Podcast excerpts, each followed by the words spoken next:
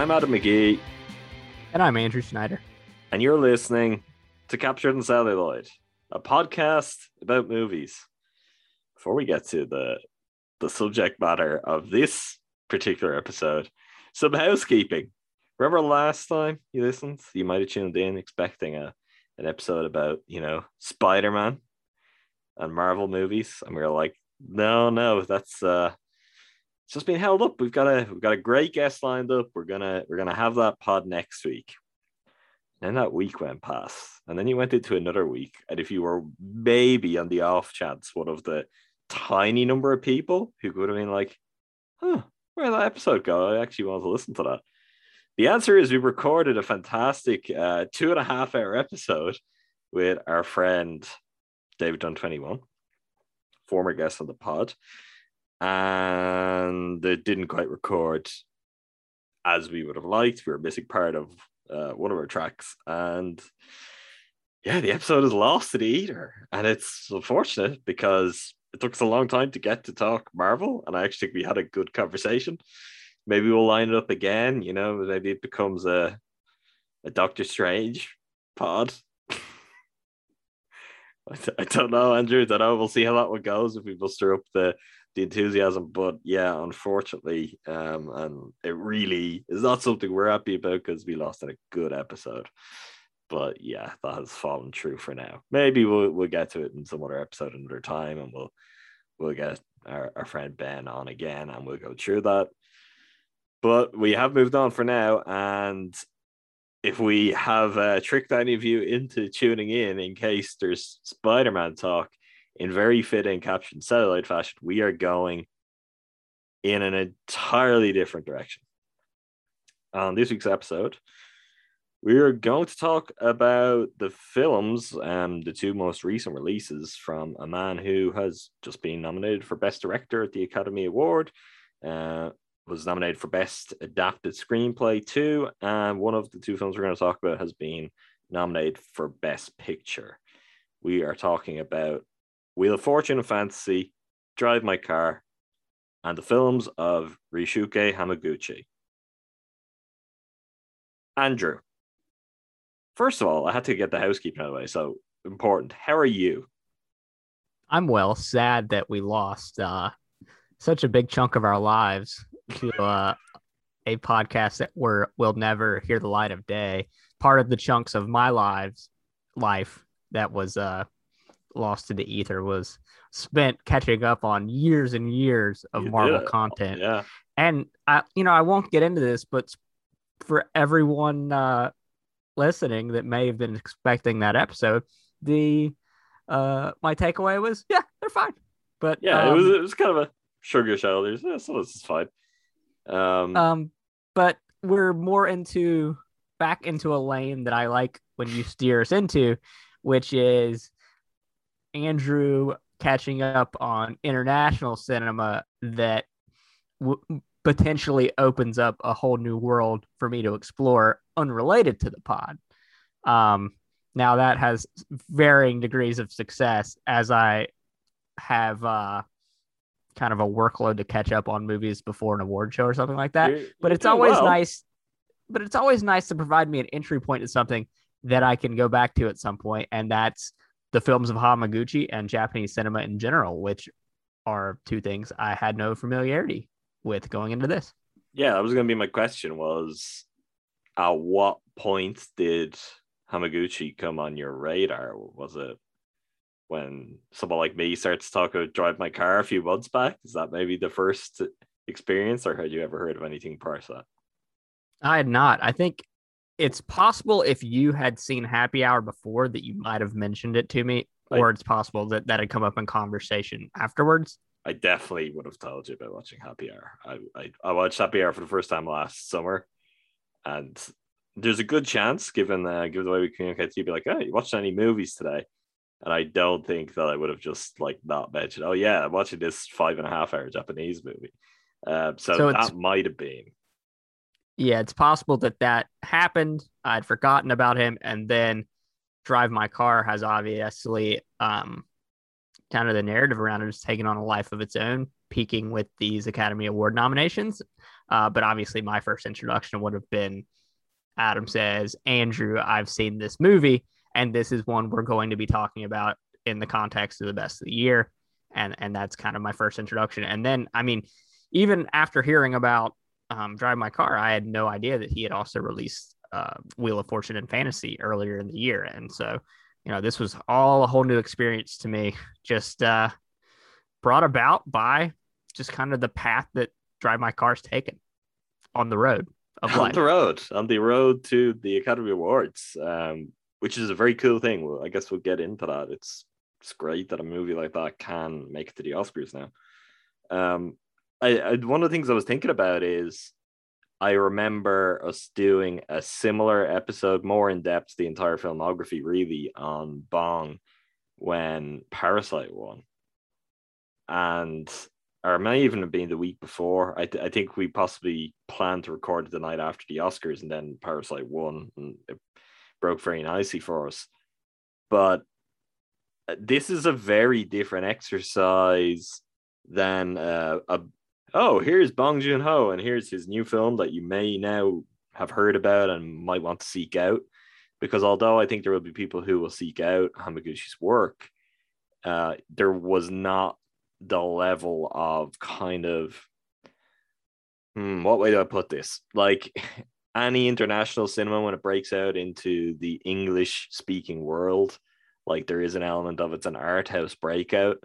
But someone like Bong was particularly kind of of note because, like, if something like the host plays a part in your art house breakout, that's not so art house. That's like a big genre piece and lots of people came to the host as kind of a cult movie over the years.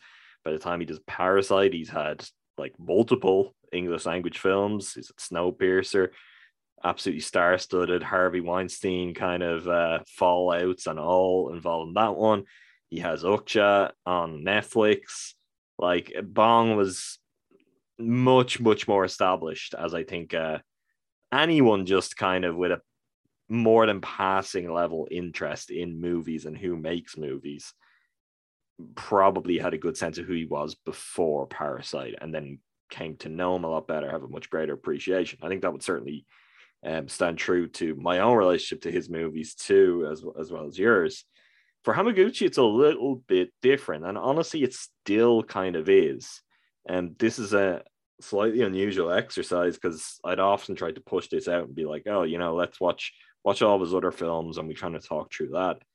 That's still a pretty tough task. Um, one of the primary delights for me, in the fact that Drive My Car was a Best Picture nominee, and and Hamaguchi was nominated twice um, in his own right for the film too, is I feel like some people might get their act together and get some like restorations or home video releases going, some kind of some box sets on his work. That's going to become a, a more lucrative avenue for distributors to to kind of look at in the weeks and months ahead, which is good news because a lot of his work is just not available. Like I've tried, um, not in any kind of immediate way, certainly not streaming on any even more niche service, the likes of Mubi or Criterion Channel.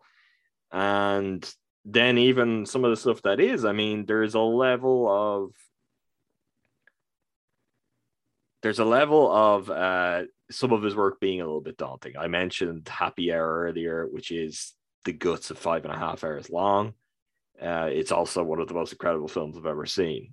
And as someone who can be skeptical of that kind of length of movie, it was something that I had the opportunity to see back in the summer sometime. It was playing as part of a, an Asian film festival here. And I was like, this is a film I know of and I've heard of for many years. It's got kind of a legendary status because of its runtime as much as anything else. It's supposed to be really good. Maybe this is the time. And I watched it and I was blown away. And I think anyone who has now sampled Drive My Car or Wheel of Fortune and Fantasy and has a sense of kind of how Hamaguchi's films work and the world he builds and the way his characters occupy it. Like a five and a half hour Hamaguchi film is exactly what you think it is, and maybe a little bit more. But so even something like Happy Hour, which has been available on and off, it appears on Criterion Channel from time to time. I believe it is there now, along with uh, Asako one and two. Like it's not the kind of thing that everyone is going to be dipping into, you know, unless you're a really hardcore movie fan and you've heard a lot about Hamaguchi or you're just really curious about Japanese cinema. It's not something that everyone will be going to. Similarly, uh, his 2013 film Intimacies, that's over four hours long.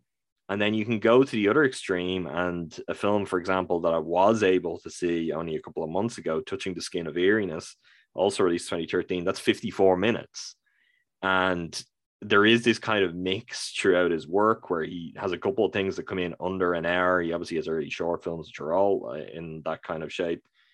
But then he, there's documentary work, there's fiction. He's got this really interesting, varied, diverse filmography which is always just like, I guess, what is this project? What does it need to be? And if it needs to be five hours, it'll be five hours. If it needs to be 58 minutes, it'll be 58 minutes.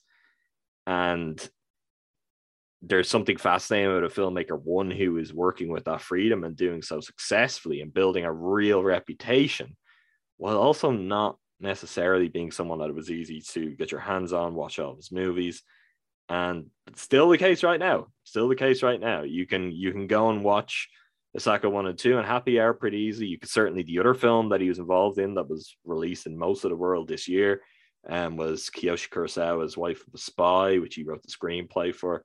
A very very good film, as most people familiar with Kiyoshi Kurosawa's work would uh, know and expect.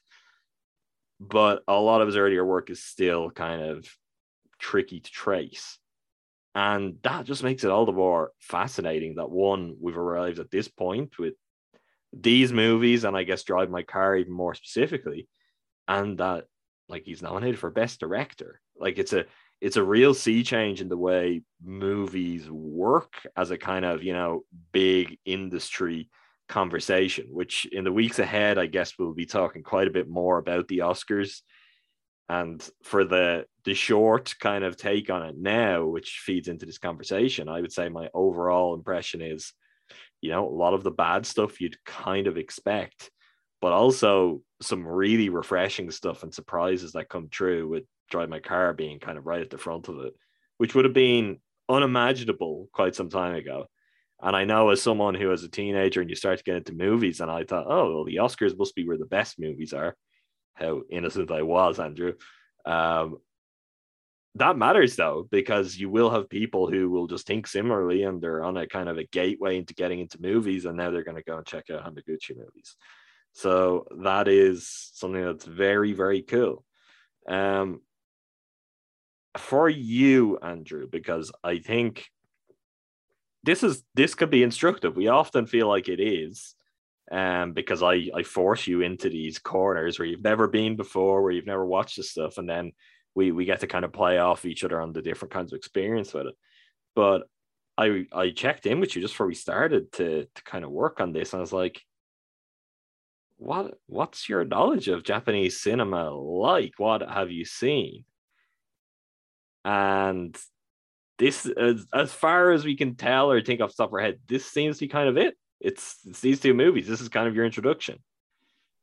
Yeah, this this is my introduction, which um I think I think is a good thing and a bad thing depending on how you look at it when you're exploring a new I think area I think it's a good thing. film.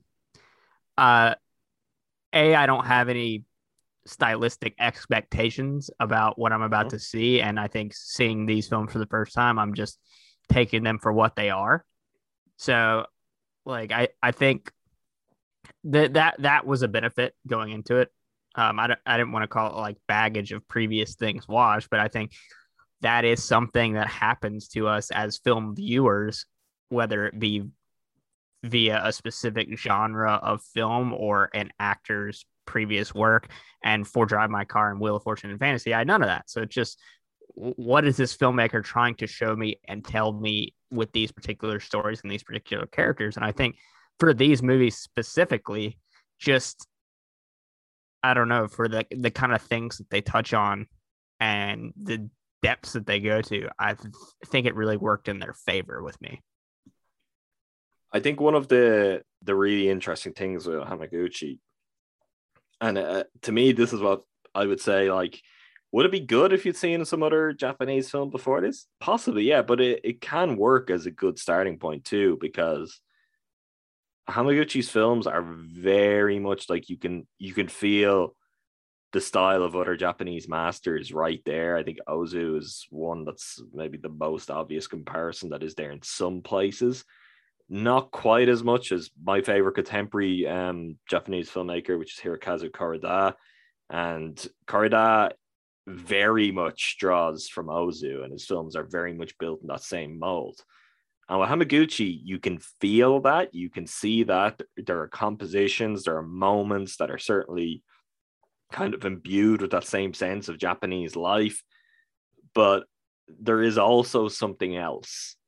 And I think it comes across in these two films in particular, where there's something that at times can be just a little bit more subversive in Hamaguchi's films than you would find in the kind of classical Japanese films. One of the things with Japanese cinema and I guess Asian cinema is it can be a cinema of extremes. It's incredibly kind of broad and varied. You're talking about one of the most prolific kind of uh, film producing nations on the planet, uh, one of the most significant. Like we're talking, I don't know, the US, uh, France, UK, Russia, Japan I guess India to bring in Bollywood. Like that's if you want to really narrow down cinema from its beginnings to now and the kind of industrial sense of it and everything, like you could kind of hone in like that, and Japan is going to be right there at the forefront of it. But I, I do think in terms of what has become, I guess, widely accepted as like the classical view of Japanese cinema, and particularly of just kind of Japanese drama, Japanese character studies, kind of family movies, something where I guess will differ from a lot of Kurosawa's work and leans close to Ozu. That is there in Hamaguchi, but he's bringing something more to it. And obviously, he's been doing a lot of press recently, and more so than ever before. He's doing interviews with major kind of English language publications. And it has been interesting to see him kind of talk about what else and where he really sees. And for him, it's Cassavetes is who he sees as the biggest influence on his filmmaking and the person who just like really opened his eyes to movies. And I, I do think that makes a lot of sense when you're watching his films because you can see it particularly in the relationships between his characters, the dynamics of play, how he loves actors, how his his films, the camera in his films love loves actors. He often deals with very simple scenarios, and you can see how it plays out. And he's got his own unique style to the writing process and um, then to his own directing and the rehearsal process too, some of which is kind of closely mirrored in Drive My Car. There's a lot there where you can see the ideas that someone like Cassavetes employs in his film. And you can see it kind of filtered through this lens that I think certainly for a, a Western audience, you're like, oh yeah, that's Japanese cinema. That's Ozu. Which I say that knowing there's something kind of lazy and shorthand about it but there is also kind of a, a, kernel of truth to it too. It's it's maybe not quite as pronounced as it is in a Koreeda movie, but it is there. It is there at the heart of Hamaguchi cinema, but it's also it's mixing with something else. It's mixing with other kind of key Asian filmmakers, but it's also Cassavetes. I, I think he also talks with Tarantino quite a lot too, which I I can't say I entirely see all of the Tarantino in his movies, but he is definitely a filmmaker where there's this combination of the classical and there's something entirely new and fresh and striking.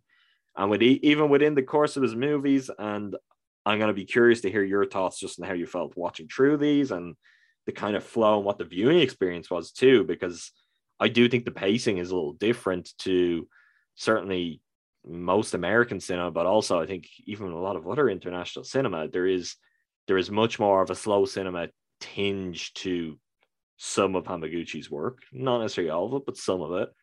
Like you can still you can feel that mix of influences going through, and you can feel him finding his own voice in between it. And I I just think he has this knack for he may be kind of lulling you along, bringing you into a situation that feels very real, that can feel very kind of mundane, and then he allows something to hit you and he allows something to really kind of drop that feels authentic. It feels like a bombshell that could drop in anyone's life, even if it it can be so kind of magnified that it's to scale something melodramatic. He manages to capture that in a way that feels real and often sets his movies in motion or like really propels the greatest moments of the films themselves. So for you, the, what before we get into specifics of the movies, what was your experience or what were you thinking as you were watching through these movies? Like I gave you very strict instructions um, for drive my car. You were to be zeroed in. You know, you were going to be locked in. There was going to be no distractions, no thinking about anything else, no checking phones, all this kind of thing. And I, you know, I can't 100% verify, but it seems like you did that. My reason for that was I know it's a film that, for example, in this part of the world has kind of it has played theatrically very sparsely, like maybe two showings here, then it's gone for a month. Two showings in this place, gone for a month. Back for a week, back for 10 days, gone. And now it's going to come back again because it's nominated. But I was really lucky to have seen this back in like October, November in a cinema. And it just blew me away. And I had that feeling of, wow, if you go on this journey with him, you get something really, really special out of it the other side.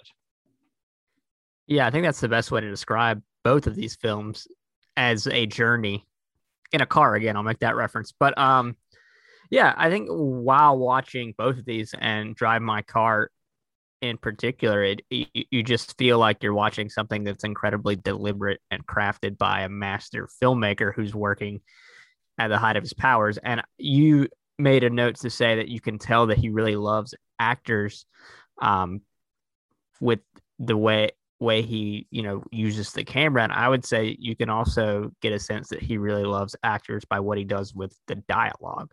I mean there are some incredible one-on-one scenes in each of these films that just let actors do what he uh, describes uh, to a character and drive my car when talking about uh, Chekhov is just let yourself become overtaken by the text and the situation and the character, give yourself over to it, and then like let the magic happen. And I think that's the sense that you get when watching these films, especially Drive Drive My Car, which I think is better two films. We'll get into that. Um, and I think what's interesting is for a three hour film, it, it doesn't it doesn't really feel that way. I think it's something that moves. It's a film that's all about, uh, I think momentum and to a degree stopping and starting and what you want out of life and how you adjust to challenges.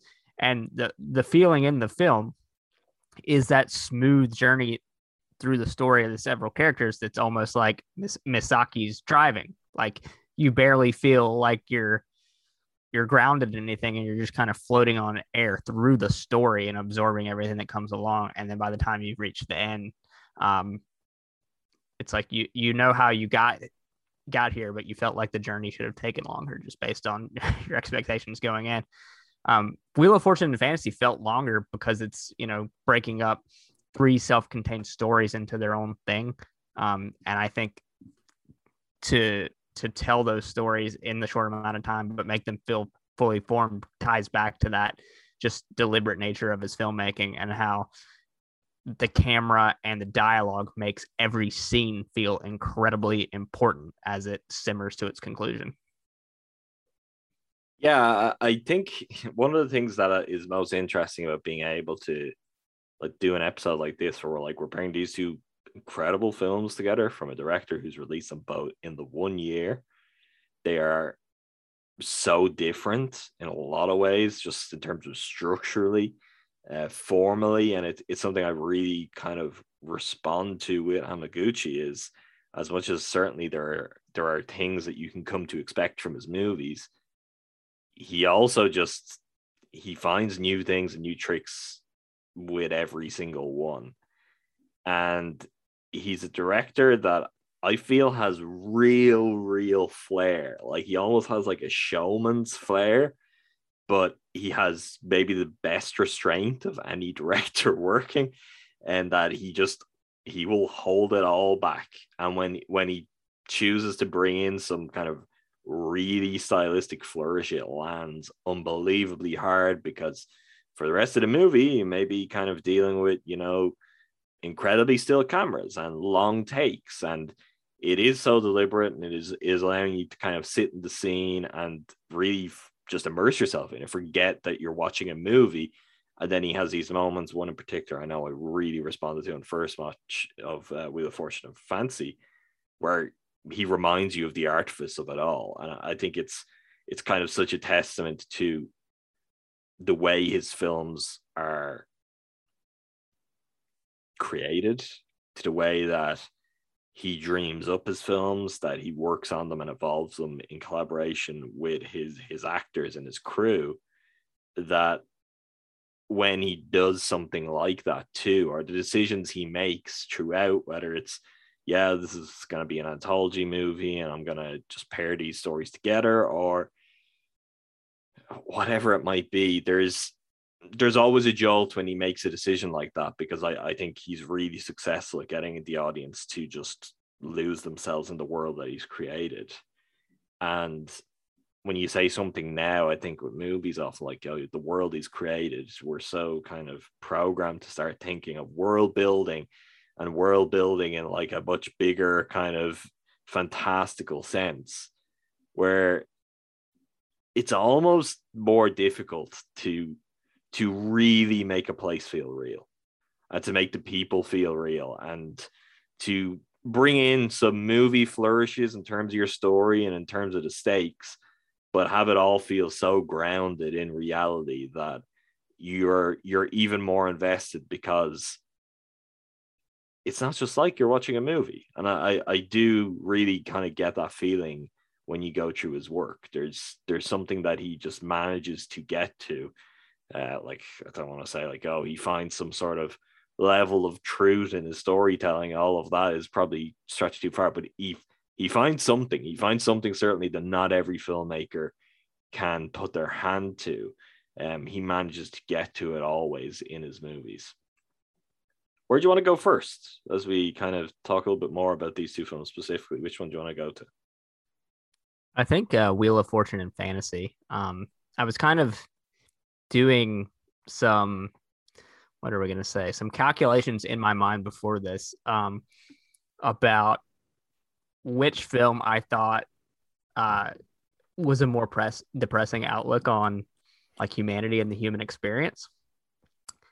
And I think I landed on Wheel of Fortune and Fantasy, surprisingly enough, just based on where we end. And I and I'll kind of tell you why. I think it's just because of the nature of the stories that they tell. Although, uh, really, two of the stories that mm-hmm. um, highlight this for me. And I mean, in the first story, we get, I think, a rumination on what it means to end up with a decision that is against your own interest and what you want because somehow you've you've you've taken the high road. I mean, we get we get so many different conflicting emotions going on based on the three characters that we spend most of the time with. There's a uh, a giddy like jubilation at the idea of new love and the experience of meeting someone connecting and ha- and feeling like it's going to turn into something special. We get the the anguish anxiety of someone that's stuck between a rock and a hard place and trying to kind of navigate conflicting feelings about two people. And then we get uh vindictive anger and um like kind of a, a conniving nature in, one of the characters that that ends with almost like a reluctance and a just a release to to let something go. And i think there's just so much going on in 40 minutes and in a way that we haven't quite like we've seen the love triangle played out on screen since the dawn of time and this is doing something just entirely unexpected and then as you as you note at a certain point it um it kind of it, it Robert Frost us and t- puts the two two woods or roads diverged in the wood, and then eventually the one less traveled is taken. Um, but we still get to see both roads. Mm-hmm. Um, so I I came out of that that first vignette. We'll call it like I, I guess three 40 minute character studies. Um, kind of uh, blown away, and then my mind was further blown in the second one. But yeah, the, the first story featuring the love triangle and the people, some people being in on what's happening and some not, and just bottling together all those conflicting emotions, um, I thought was really powerful. Yeah, and it's worth noting here for you, you saw Wheel of Fortune and Fantasy first, so that vignette is your first sampling too of, of Hamaguchi. I think it's a really kind of great snapshot. It also maybe helps rather than having to like maybe the way I did it when I fired up. I I've literally kind of worked backwards where um the run times are getting shorter and shorter now every time I watch a Hamaguchi film, it seems like. Uh, which might be better than diving straight into happy hour, but I, I do think you just get something of his essence. And yeah, the the first segment of uh, Wheel Fortune Fantasy, uh, which I believe is called Magic or something less assuring. Great, great titles throughout um, these kind of episodes. Second one is Door Wide Open. Third one, Once Again. Um, there is there's just a moment at the end of that which is one of the most thrilling pieces of like filmmaking of the year for me and it's so simple like anyone could do it on the tiniest of budgets. And it's just something that even now when i think of it i think of like how many films i've seen try to do something to similar effect in an absolutely horrendously uninteresting and uncinematic way over the years.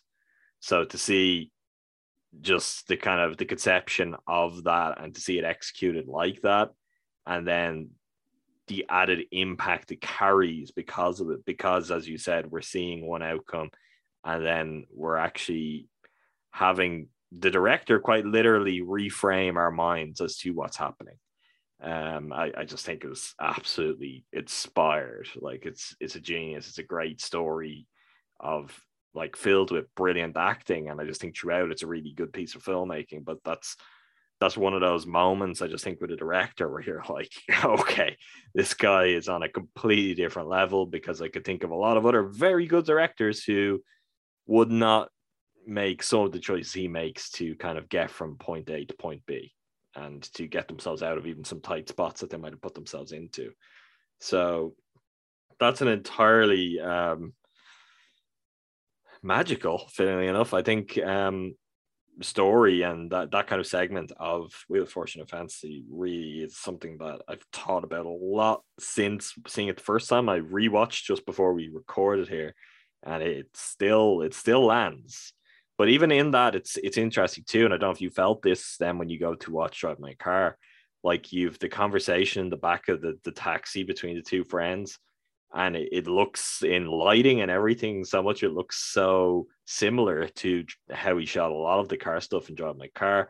And honestly the chauffeur is a fantastic device for filmmaking because you get to put your character in the back seat of a car which is a great idea if you're just trying to film in a car. Makes things a lot simpler. You don't actually have to worry about your actor driving and all the other stuff or you don't have to worry about completely changing your setup of your car. It's a it's a pretty good hack, but I think it also makes for much more interesting composition in a car. And I guess in Wheel Fortune and Fantasy, we got a lot more kind of two shot with the character side by side, where then by the time we get to drive my car, we're getting some of the best shot reverse shot editing that I I've seen in years um to really maximize the effect there. But that's that's an interesting kind of dynamic at play too. You you see not just with that, but throughout his films, there are things that interest them and yet he will find subtle ways to approach them a little bit differently each time where it still feels fresh but you still have this kind of realization of oh he's he's doing that again but this time it's just a little bit different.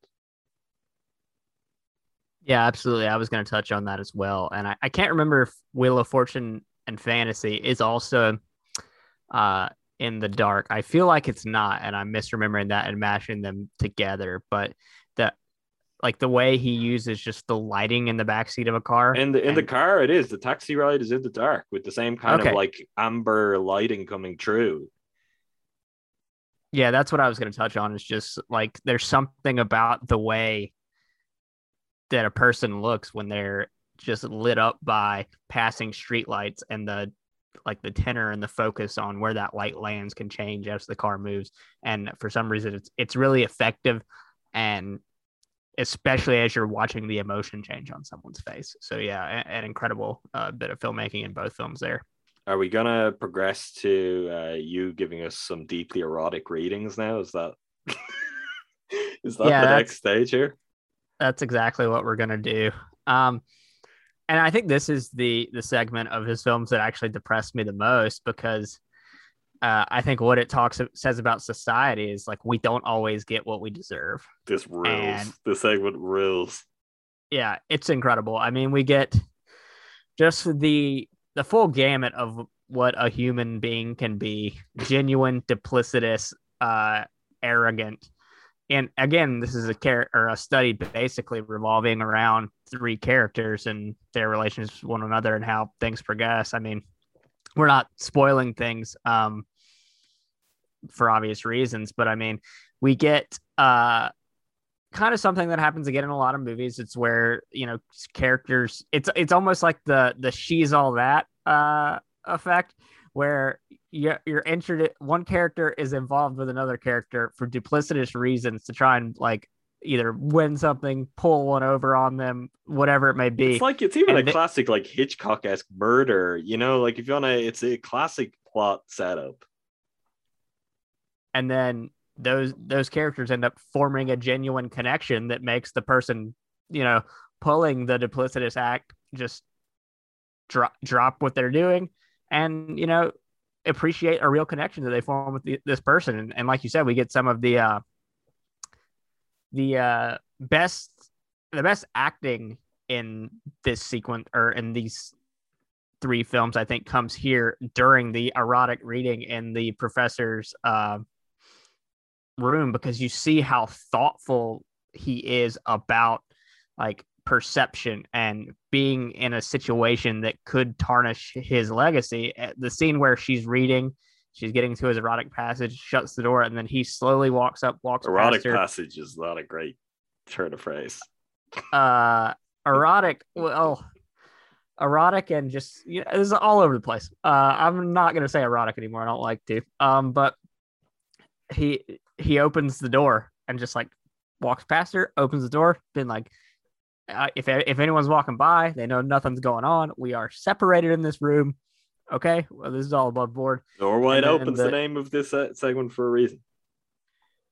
Oh yeah, that, I guess I guess I should have uh, realized that as we were going on, and then seeing that, uh, as careful as he was, is just genuinely nice and moved by the interaction as he was forming that connection. He's, I mean, he seemed to live a very isolated existence despite his success, and, and we we see that that he, he's not the cold, calculated professor we're led to believe he is by the events that start this train in, in motion.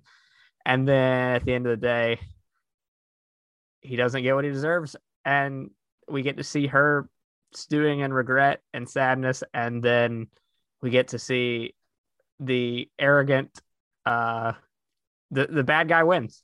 And I, I just think it's, there's a lot going on, but it's a, a fantastic story.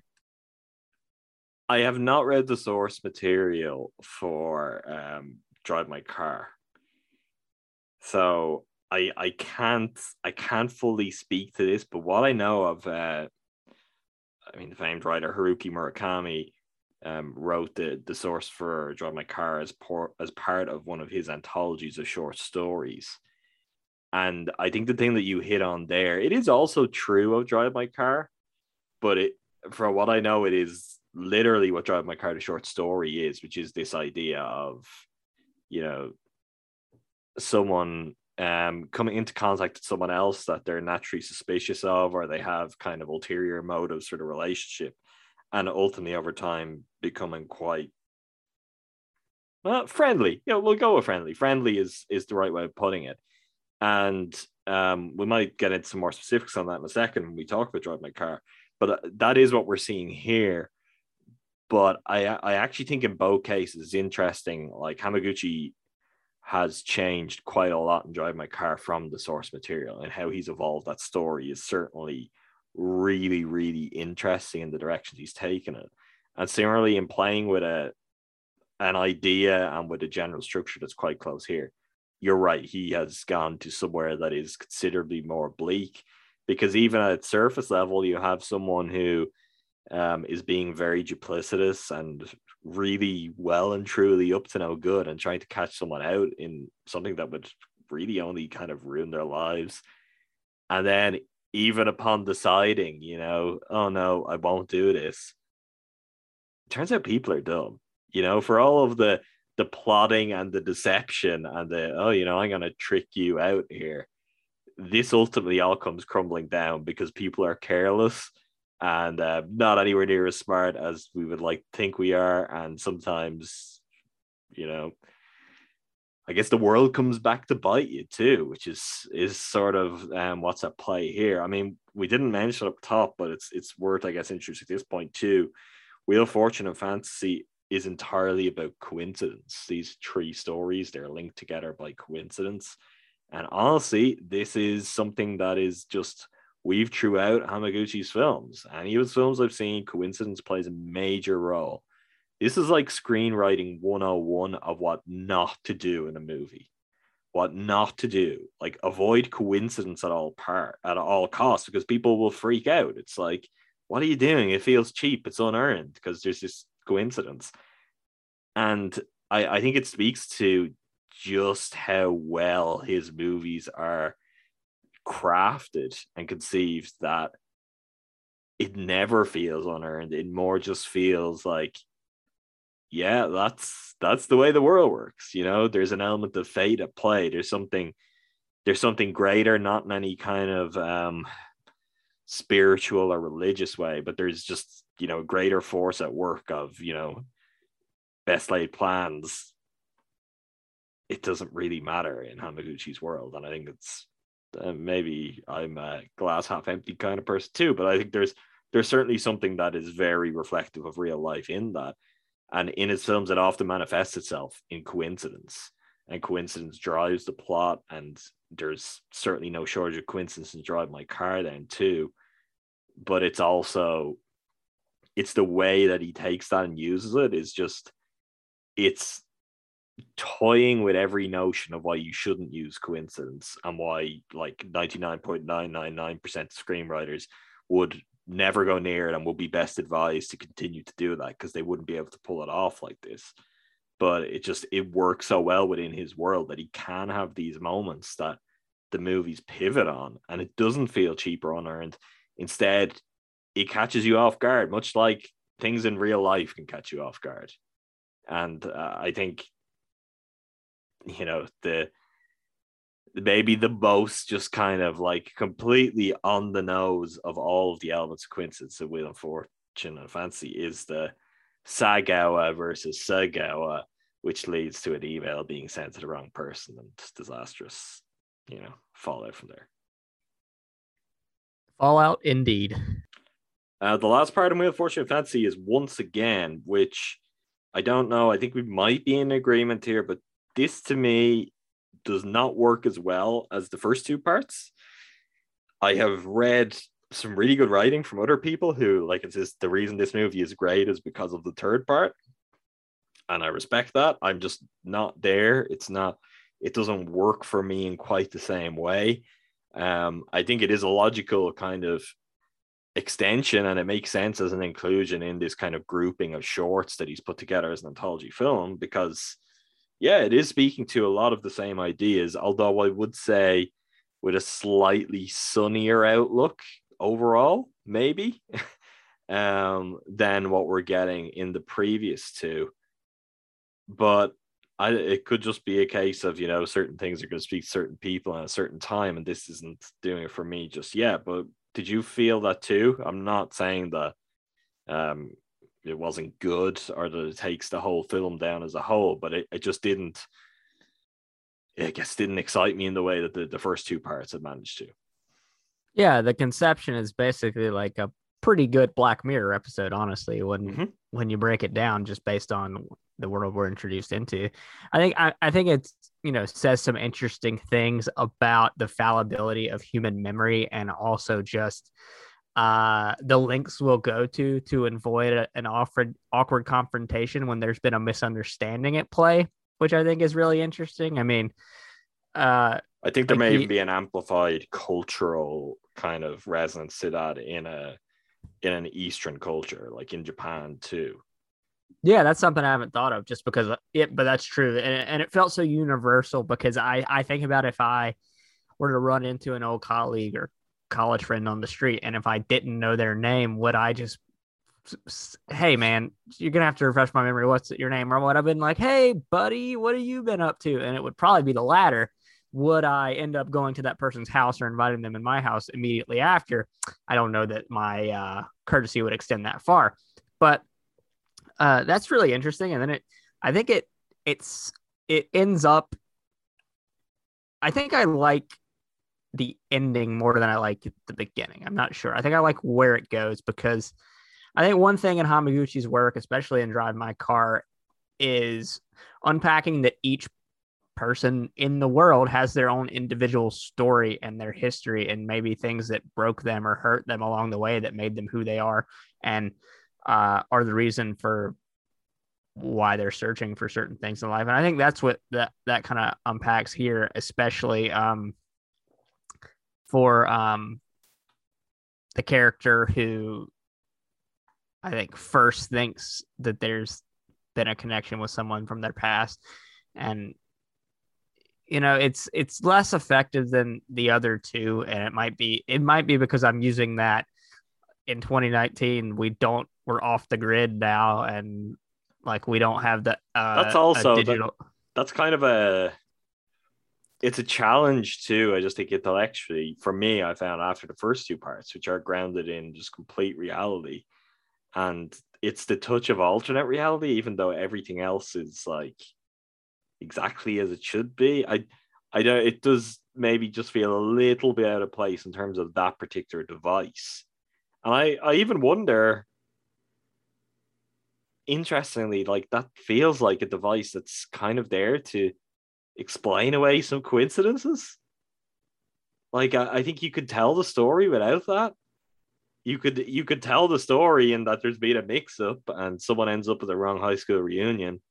And you know, I mean, does anyone really care? Remember everyone? I mean, particularly if someone if you wouldn't have lots of really close friends or something. I I think there is kind of you could suspend disbelief in other ways where I, I do think that particular choice is a little it's a little different. It feels quite extreme within the framework of these three things being grouped together as one. Yeah, and to your point before, I don't think it does anything to lessen the whole. Um, well, I mean, it, it, it might be a reason that you scored a four and a half instead of a five on some arbitrary rating scale or whatever it is, and it's it might be the thing that bumps it from the tenth movie on your movies of the year list to fifteenth or something. Hmm, we're but getting very overall, I don't- specific here, Andrew. Uh, no, these are all hypotheticals. I've only done cursory planning and research into my lists. You guys will get them at imminently in a few months. We're we're approaching Not the home stretch of a, months. a month. Well, What's today's le- date? Less than a month. Right, right around the month. We've got probably three or four. You know, you gotta head down. You gotta keep going. I got a lot going on in the coming weeks. I've made it very difficult on myself. Um, and anyway, yeah. Overall, I think it's quite an accomplishment as well to to tell three complete stories and three uniquely different character studies that all touch on sort of some of the same issues, especially in the the first and the second. But uh, life is messy, Adam. It surely is. Um, okay, let's move to Drive My Car. The the film that if you're listening to this and you haven't seen any of these films, I would say there's probably the best chance of you're checking out sometime soon. I am certain it will get a whole lot of curiosity that may lead some people just having a new world of cinema open to them, a new director that they're fascinated by and um, intent on following his career. Or for a lot of people, it might just be like, what is this? This is not what I think of as movies. Um, honestly, I'm fine either way. I think it's just good if people are watching a, a broader selection of movies uh, and having a an expanded understanding of what a film is. You know, I, I think I I'll speak for myself, but it, it may even be more true, I guess, for you or for a lot of people growing up in America, where it's it's just a natural. If you're from an English speaking country, you've got a very well defined idea of what a movie is and where movies come from and how they're made and you know the beats that they're going to take this obviously doesn't apply to every single film made in you know the US or the UK or whatever it might be but there there is something there. There is a certainly a type that we have in mind and there are kind of um, generic tools that will be in play and just a kind of informed understanding of how a movie works what a movie is. And this is not the most radical film that's going to completely upend that but if you've never watched anything outside of you know hollywood style filmmaking before or certainly american filmmaking I, I do think there is something there which a lot of people could find to be quite different so Drive My Car, I guess, first started to make a splash this year when it had its world premiere at Cannes. Um, it was in the mix for the Palme d'Or. It won multiple awards. Palme d'Or also went to uh, Ju- Julia Ducournau's Titane. And it just kind of started a wave of interest. I would say someone who was paying attention and just really, not specifically to this or even that it was the, the Hamaguchi, but just to Cannes and the films coming out. This certainly did not kind of land on the the wider international film radar as oh this is the breakthrough um foreign language film that's gonna is gonna be a best picture nominee I, I think even now that's really surprising it was fittingly i think much quieter in a way like absolute rave reviews but not in a way where you felt like everyone was gonna be like grabbing their friends and just being like come on we've got to go see the new hamaguchi now which is not quite the world we're living in, but we're certainly a step closer to it. Um, but it has built, it has built, it has been a real critical darling. It has kind of swept um, US Critics Awards in a way that is just kind of unparalleled. And I think that ultimately brought it to the Oscars, where it just at a certain point, if a movie is so unanimously being hailed as great and as the best of the year, it gets very very difficult for the oscars to just be like no that's not it. And also i guess there is a, a crossover between those tastemakers and the influence they would have on sectors of the academy. But yeah we arrive at this point where it is as i mentioned at the top nominated for four academy awards best picture best director best adapted screenplay and of course best international film. Uh, i would say it will win one and you never know. Like maybe maybe it goes home empty handed. I don't know how much that matters, but the fact that it's there and this is a conversation we were planning on having anyway, but now that there's kind of a reason for more people to be interested is is great. So for the movie itself, um, it is incredibly complex in terms of its structure. I don't mean that in terms of that when you're watching it, you're completely baffled, you're struggling to follow along. But I, I will say that you're aware of like the levels of architecture that are going on in telling the story. And the fact that it is so seamless is something that even while you're watching it, you're kind of wowed by. So the protagonist, uh, Yusuke Kafuku, um, played in one of the absolute best performances of the year by Hidetoshi Nishijima is a theater director, theater director and actor. And when the film opens, he and his wife, who seems like is working in kind of TV production at this point, while also doing some screenwriting kind of on the side of that in her own time. Um, they're they're kind of going through it. It's apparent that there's some stuff going on. Um, the marriage doesn't seem entirely happy. There's still there's still some love there, but you get a feeling that there's some underlying issues. Pretty early in the film, we learn what those underlying issues are, and that they're both dealing with um, the loss of a, a daughter at a very young age, and that in the time since they have not had any more children. And I guess to an extent they are both still grieving the loss of that daughter and trying to just come to terms with themselves and who they are and who they are as a I guess as a couple um without the purpose that at once I guess they thought they were going to have together that they no longer have And from that, we very quickly branch off into getting a sampling of their individual lives. And this leads us to a point where within 35 to 40 minutes, the opening credits roll at that point, which is just such a ballsy move. I love it so much. Um, it's it's just like, oh, I guess I just watched like a 45 minute prologue, but um, Yusuke Kafuku's world has turned upside down. Is it a spoiler to say the thing that actually happens technically before the credits? I mean, it feels like it is just because of how long the prologue yeah, is. True. But then, how do you it's, talk about anything else in the film? Do we just put up a spoiler warning here? Is this what we have to do? I don't really want to do that when I know a lot of people might want to see this, but not have checked it out yet. I think I think we have to throw up the spoiler warning because it's very tough to talk about two additional hours of a film and not addressing the thing. Okay, well let's off. let's let's wait one second. Okay, let's let's try and fill in some of the other, I guess, things that Hamaguchi is doing here before we get into the story itself, where we do have to talk about something that happens in what is essentially, you know, a prologue that is about half the length of most feature films. Um, I mean, do you mean what he's doing in the prologue? No, no, I, I even mean more generally. So, for example, um, in setting up a scenario where we have multiple characters, one who may not be like the most outwardly dealing with their their current situation or their emotional state they are also having to try and communicate and communicate through a group full of people, a group full of actors, exactly what they want, exactly what they're trying to work through on a day by day basis. And then you also have this for probably two thirds of them this largely silent figure, which is the chauffeur that is driving that character around.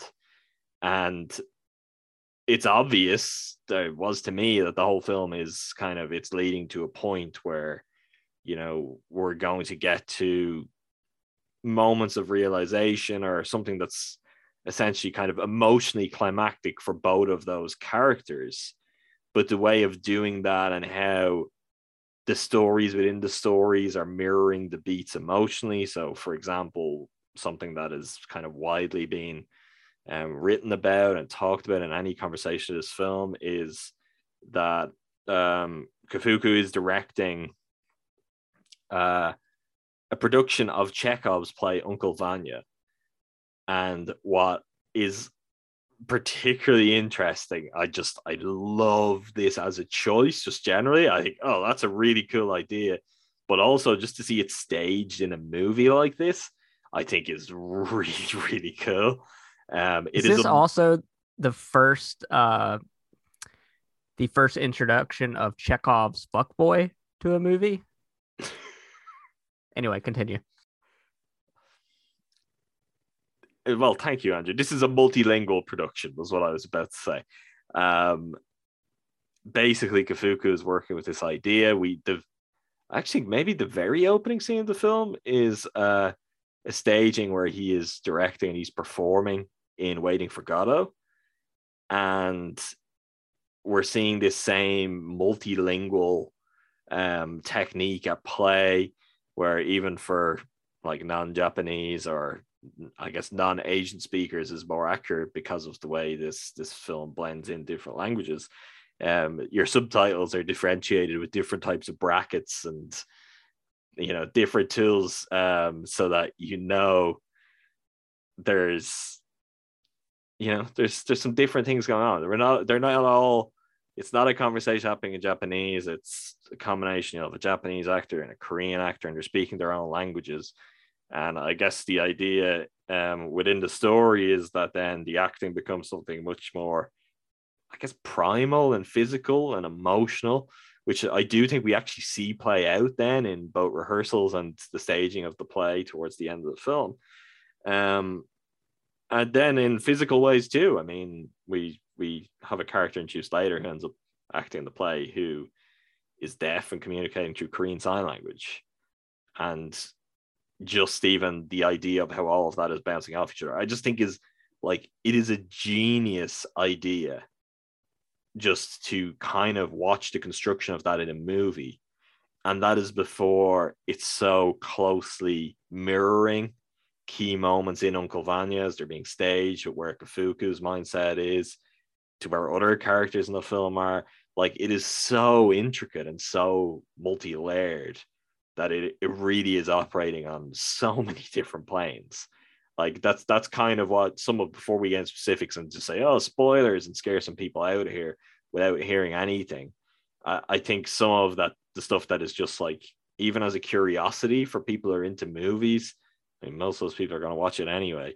Um, but there's so much going on, and to to just, I guess, work through in your own mind, how did Hamaguchi come up with telling this story in this particular way, is just remarkable. Like it is, it is mind blowing, and it, it makes me think too. Like I I'm very doubtful, for example, he will win adapted screenplay at the Oscars. And I don't know if, like, a couple of weeks from now, when we're talking through locking in our favorites and what we would have had at the Oscars or something like that, I don't know if I'll be like, yeah, I'd have given it to drive my car. It's possible. I haven't haven't decided exactly what yet, but it's not necessarily the first thing you're going to think of as like best screenplay. In part because there's something that feels so authentic, so real, so improvised to it as well but the actual kind of the scaffold that is put in place here for the story for the kind of emotional backdrop is just mind-boggling. It's so complex and yet you just you can't see any of the kind of workings while it's going on. Like it's it's just like how else would you make this while you're watching it which is really astonishing. Yeah it's interesting that you speak about the screenplay because upon remembering which specific awards it was nominated for, uh, I thought, you know, international feature and adapted screenplay. And then I looked at the other adapted screenplay nominees and I was like, oh, that is a tough field. Maybe I'm wrong there. Um, but yeah, um, are we, do we want to to dig into kind of the the spoiler zone or, if, or... if you haven't got anything else that you want to drop in just in the pre-spoiler kind of well then we'll we'll put the spoiler warning up um, I don't think I have anything in the pre spoiler realm other than I think the what the prologue does and it serves the rest of the film well is in a really short time span we kind of get a whole picture of Kafuku and Oto's relationship and why they are the way that they they are and like what's happened to them. And then I think once we get towards the latter stages of the film, some of those things that come before the credits have this enormous payoff from a thematic standpoint and just from the entire story. Um, to me, the scene of the year gets paid off because of what you're seeing and what is essentially a prologue. Like, and I'm and- sorry for calling Tak uh, Takatsuki a fuck boy, but when we spoil the film, you will know why because he he has earned the title.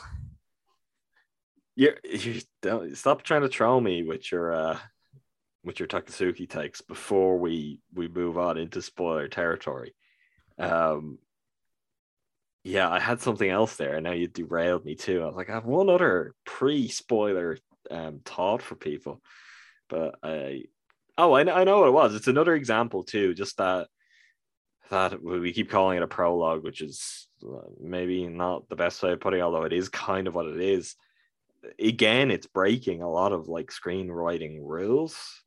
Like you're almost watching two movies, and that first movie is completely engrossing in its own right for all of its own reasons.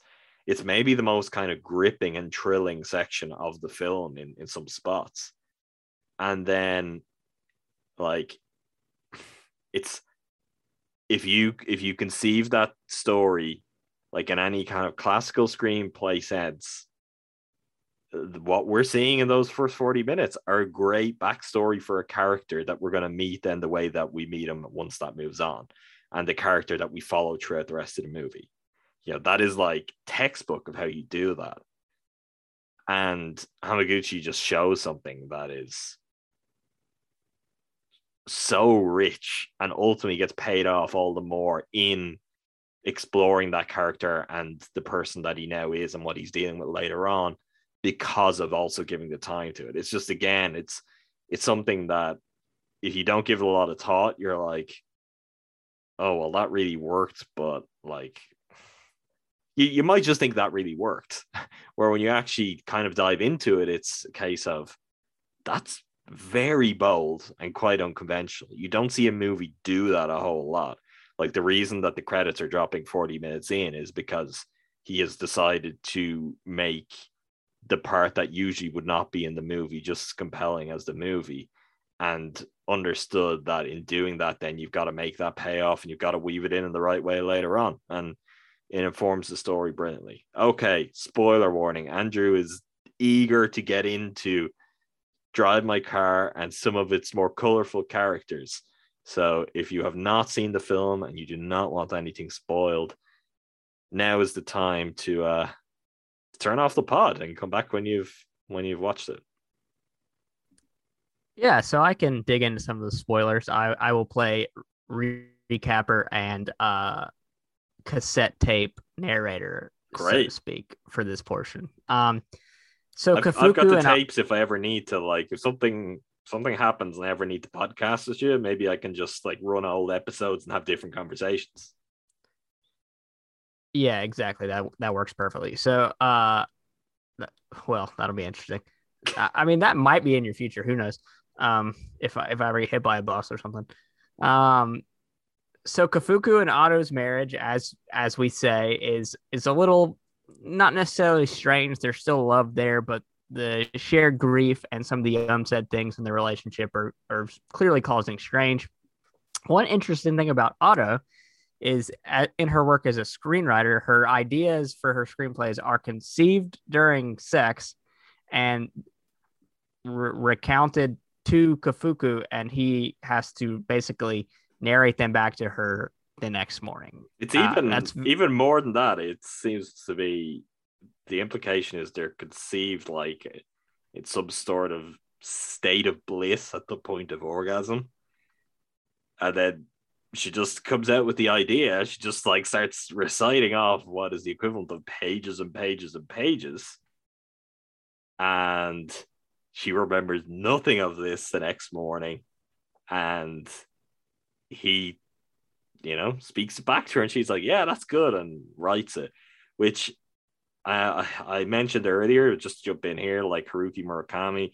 Uh, I I need to start reading a lot of Haruki Murakami stuff because one of my other films of like the past favorite films of the past ten years, like by a long way, was Burning, um, Lee Chang Dong's film, which is also uh, a Murakami adaptation, and the whole opening of this film I, I don't even know if this is I don't believe it is kind of taken as strictly from the source material, but it captures a vibe that also exists in Burning, which is just 100% it's like it's it's my jam. You know, this is this is the kind of weird that I'm into my movies being. But yeah, just that is that is the breakdown to be specific. I was Uh, very specific too.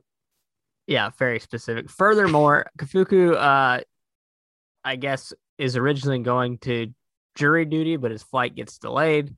So when he goes back home, um, he finds Oto uh, having sex with who he assumes is Koji Takatsuki, who is a young actor that she's working with on a new show that he was introduced to earlier in the film at one of his plays. And uh, so he does not confront her with this information. He goes about, takes his later flight, goes about his jury duty, and just says nothing to Oto. Um, one day he tells his wife he's leaving. He has plans. She says she wants to talk when they get home. He kind of drives around aimlessly, just trying to, you know, delay, delay what is inevitably going to be a conversation where something's brought up. He comes home. She's died of what appears to be a brain hemorrhage. And then we flash to two years later with him driving to an unknown location. Credits roll, and our the rest of our movie plays on.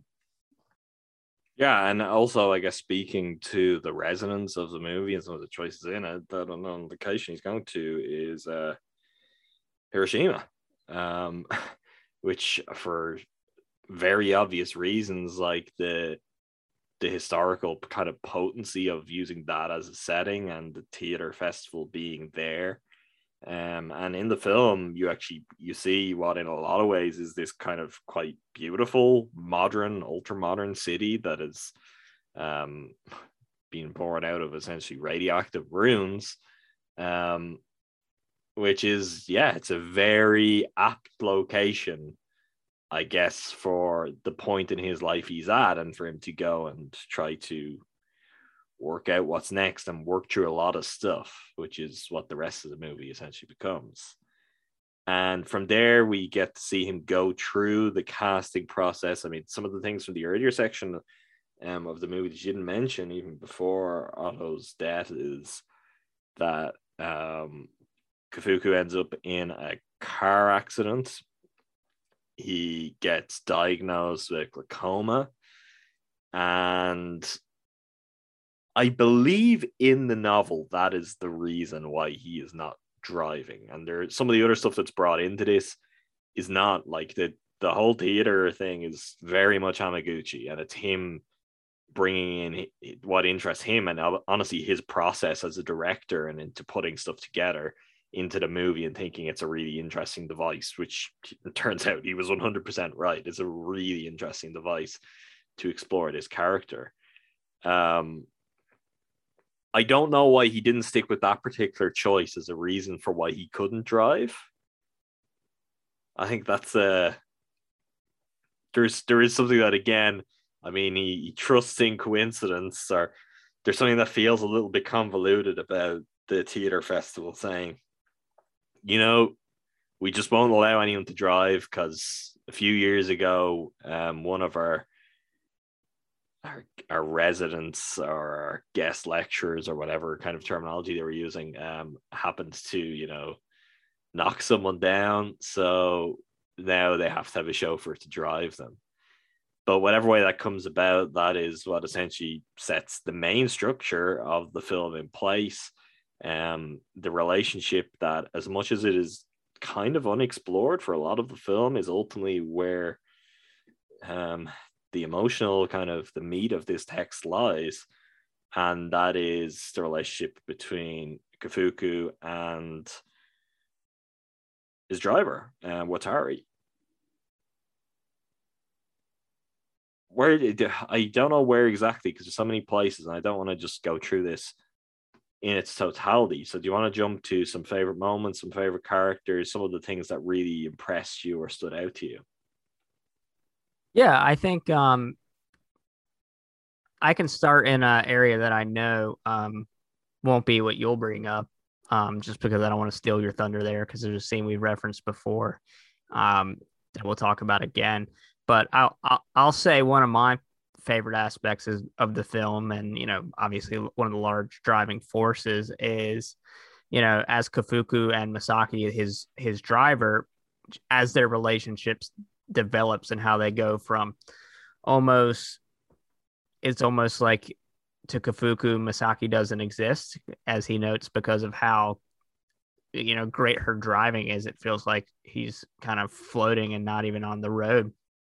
And then as as they reveal to e- each other one another's past and kind of the tragedies that have befallen them. Uh, I really love how they that relationship deepens and it come it goes from you know just kind of two ships passing in the night do, both doing a job to a real friendship and a connection uh, as misaki talks to kafuku about her abusive mother who's the one that taught her how to drive and to avoid being you know beaten she'd learn to drive over the bumpy roads without waking her mother in the back seat. And then Kafuku eventually talks about uh, his daughter that passed away, and then Oto's infidelities and um, some of the unresolved grief and regret he has there. And I think my one of my favorite scenes in the movie is when Kafuku's talking about his grief and his regret over Oto dying, and mentioning that he was just driving around aimlessly because he, you know, didn't ha- know how to deal with the situation at home. And what if he had gotten there earlier and was able to do something that could have could have saved Oto? And he has all this kind of unprocessed anger, grief, and resi- or resentment towards himself, anger toward Oto for not being truthful to her, but more than anything, just love and sadness that he can never see her again. And in those moments, he didn't realize that. And then Misaki tells the story of her mother's passing in kind of a landslide and notes that you know she made it out of the landslide and could have potentially saved her mother, but all the context around you know the abuse and you know some of the happy times for having with her mother, she made that decision in the moment not to go back, and they kind of con- connect over that regret and just how they process that grief as the years go on and kind of learning how to forgive themselves and and their past and so that that moment when they're having that um kind of full on conversation and reveal as they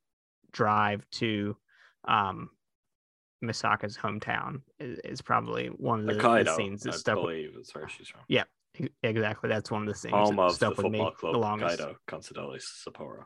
Sorry, Andrew, you were saying something serious, and I was the person bringing in the football. That's very rare. Normally, it's uh, it's it's me that that cuts in with the uh, the uh, comments. But uh, yeah, I, I think it's just a very powerful scene, and uh, of two people that recognize a brokenness in one another, and I think they each can see that the other doesn't need to live it in that kind of sadness and resentment, but they don't see it in themselves. And I think that conversation helps them both move forward.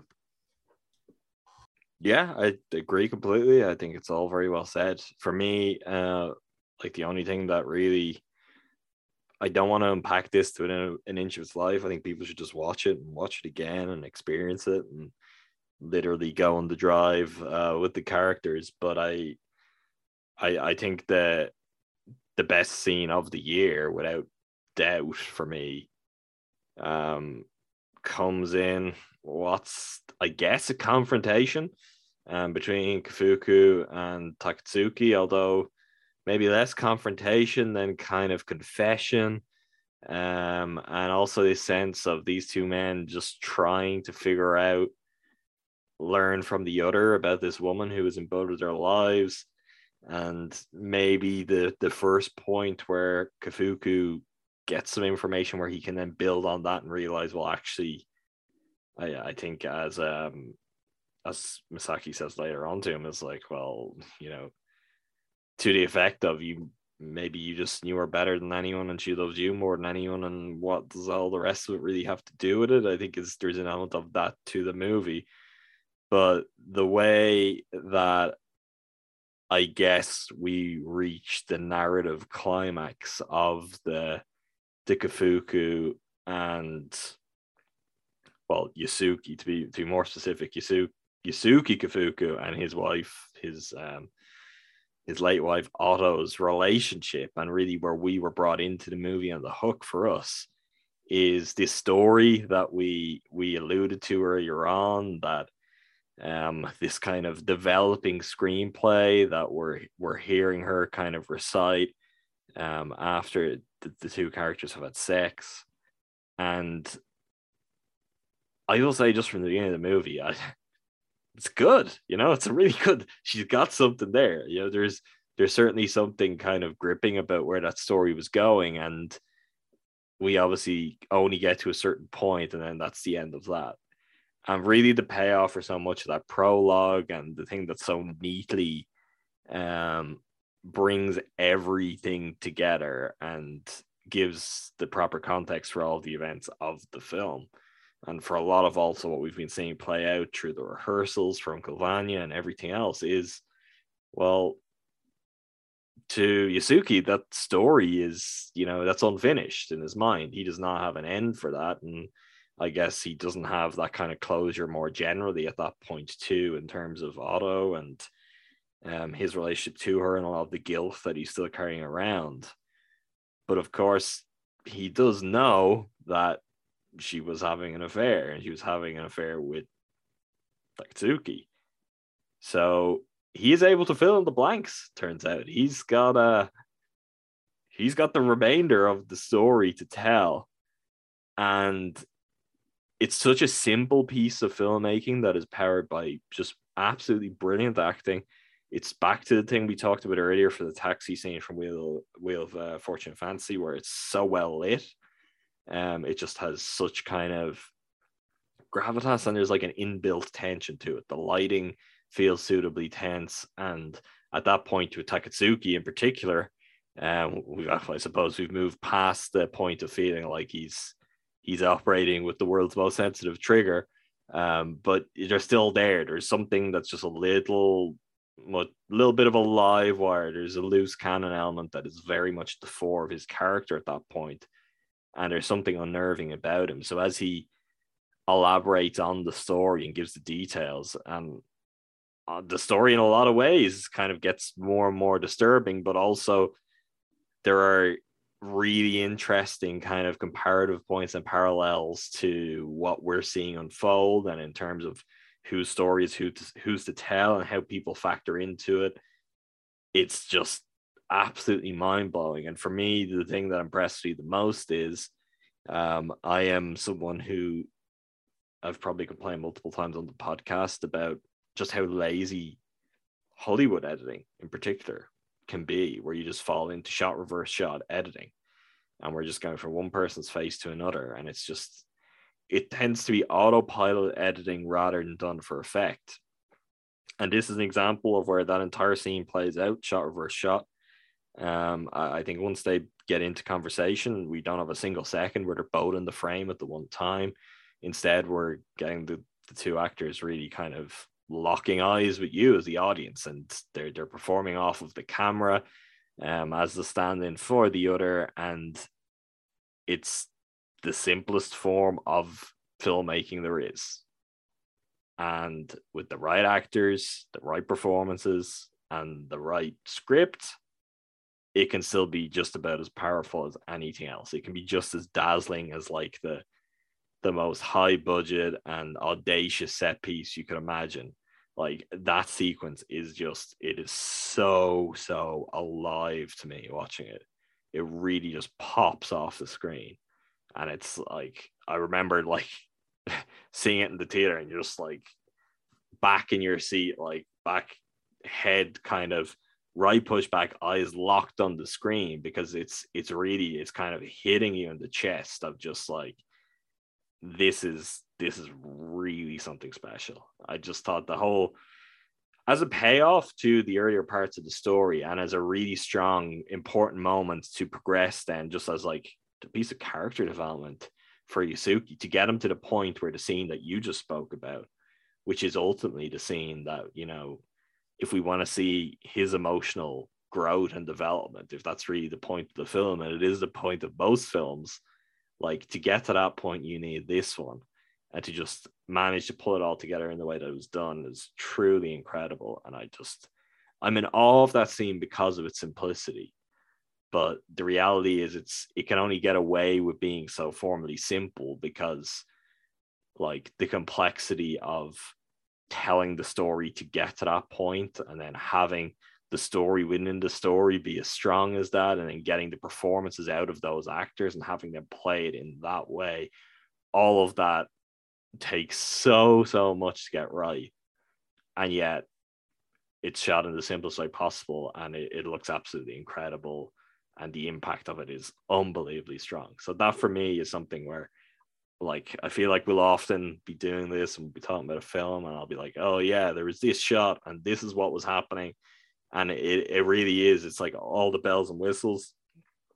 This is the opposite and it's still like it's just it's the pinnacle of like understanding how to utilize visual style. If you're a filmmaker it's like knowing when the moment is right. Like don't just don't just use this as an easy way to cut around the scene and to go back and forth and show the audience. Like save something like this. Save like your kind of close-ups, shot reverse shot editing for a moment of real weight because then you're letting the audience in to the character's kind of emotional space in a much deeper way rather than using that as something kind of throwaway just to to quickly get you through a, a standard conversational scene. Well, that's what I've got. And that was the scene that I anticipate you anticipated you speaking about. So I definitely didn't want to steal your thunder because I, I knew uh, you had, would have something to say there. Um, and you did.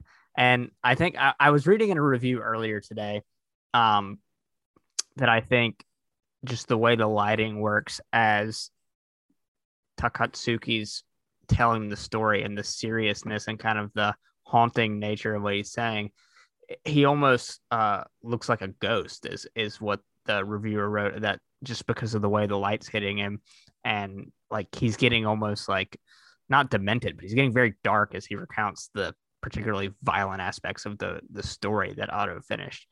I wish I could remember who that reviewer was, but he's also I think like that, he has been lost to darkness by that point. Like he's just committed an act which is going to be his downfall. Correct, and I I think just did you? By the way, I've, so... I've seen this multiple times, um, but I felt that was pretty apparent on first watch. Did you feel that before, like the, I guess the reveal comes? Do you did you have a sense that this guy was like really gonna snap? Because I don't think it's trying to make it like an absolute shock. Like it's very clearly there in terms of irritation. There's actually a really nice shot through a window where they're both sitting at the bar and they turn to the window and we're not seeing the window, but it's clearly um, the same guy who's later taking photos. But did you like for me? What I'm saying is, I guess the first time I watched that scene, I already had the feeling that he had snapped, and then it's just the confirmation comes later. Did you have any sense of that, or?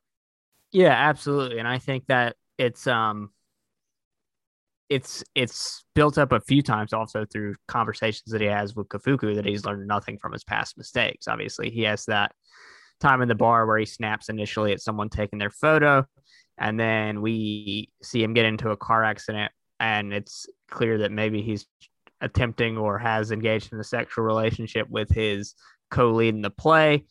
Um, and Kafuku catches him kind of in a lie later when he said he was just trying to lend her an ear. And his, like, well, his audition scene also is incredibly creepy and intense. And the way that uh, Yusuke reacts to break that scene up is really just kind of um, it's pointing to everything that's to come. Yeah, absolutely. And and then obviously he sprints kind of back to the car. He been off and it's clearly he was up to something. He's like, oh, let's get out of here, kind of a situation. So, um, yeah, I think it it was not a surprise, but it was still a natural build up to that to that big moment. And and that scene in the car in particular, I think one of the the things that Kafuku this movie is about is Kafuku Kafuku being haunted by his past and like looking for things to move on, but like the there's almost like a self-destructive quality to some of his his decisions. Like Such never casting ca- Takatsuki. Yeah, casting Takatsuki, but but that goes back to his old life. Like he he never confronted Oto about these things that were like tearing him up inside because he didn't want to lose her. And so he has a tendency to just make these decisions that only bring torment upon himself. And so Takatsuki almost seeing, seeming like a ghost that's haunting him. There are a, a, bunch of other ghosts haunting him in this film, but just like visually, that that was stunning in the moment, and and just the, the way that scene is played um, was tremendous. I'm, I'm trying to think of other aspects of of the film that really stand out to me. I think all of the uh, the audition scenes and all of the rehearsal scenes kind of build towards the conclusion, which is this cathartic moment that almost sees him move past like all of the ghosts and all of his issues. And so I think without without seeing how like how his and especially it gives you a little bit of insight into his creative process and just who he is as an artist because you know the notion of having a play with several different languages all coming together as one and interacting with each other is interesting and, and especially as you see how he involves um, the deaf actress who turns out to be the wife of, of one of the I think festival organizers or producers, however however that said. She ends up being one of the more powerful performers in the play, and I think that just goes to show to like show how unique he is as an artist and that he is he is kind of really working through something and his his creativity is real and genuine and he's it's got something going there and I don't know, f- freeing himself from the past might help him continue to tap into to whatever he's got going.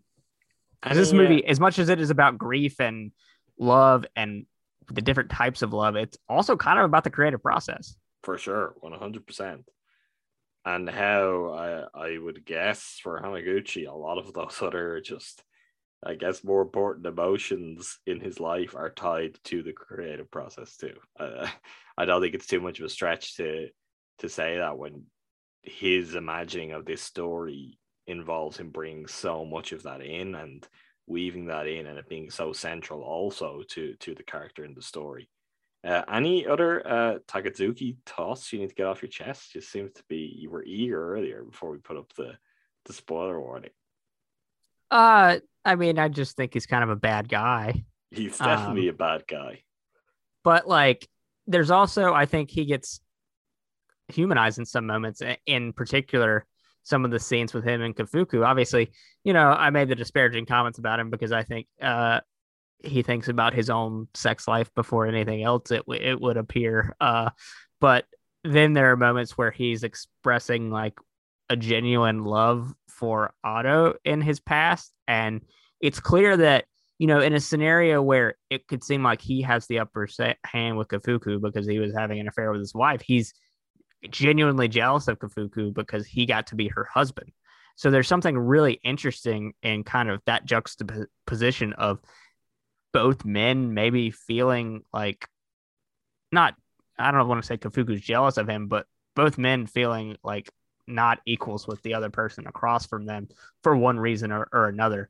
Uh, Kafuku, especially in that one moment, because he got the end of the story and like he may have known that she was having these affairs and things like that but i think being him also being able to be a part of that creative process during it is almost like a second knife in his back and so it's yeah but so takatsuki you know i i said he was a bad guy but there are moments of you know humanity that seep in there and I think that's a testament to the performance and and the direction and the screenplay. But like, I, I don't know, it's just a very complex web of characters.